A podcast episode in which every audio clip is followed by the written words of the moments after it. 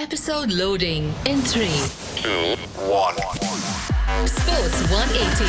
And now your host, Paran Thakur. Hello and welcome to Sports 180 with me, Paran. So, the first two matches of the FIFA World Cup round of 16 went along expected lines, so no upsets yesterday. Netherlands beat USA 3 1 and Argentina beat Australia 2 1, with Lionel Messi once again breaking the deadlock with a left footed strike in the 35th minute. Today's matches are France versus Poland and England versus Senegal.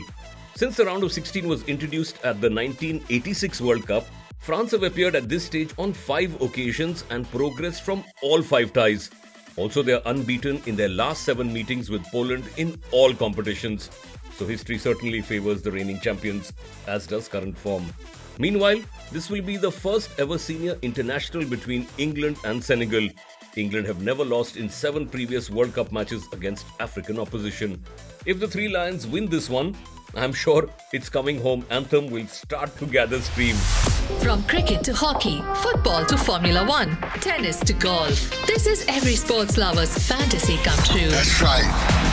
You are listening to Sports 180. 180. Moving on to hockey, Australia thrashed India 5 1 in the fourth test to seal the series. The final match of the series will be played later today. India had won the third match after losing the first two contests. And a very unusual record was created in the ongoing first test of the Pakistan England series in Rawalpindi. It was the first time a test match had featured two double century opening stands, and only the second time the four openers had scored hundreds, though the first time it had occurred in the first two innings. And finally, the India versus Bangladesh three match ODI series begins in Mirpur today. Now that's it for today's episode on Sports 180 with me, Paran. Please follow me on Twitter or Instagram, whatever you prefer. My handle is Paran Thakur.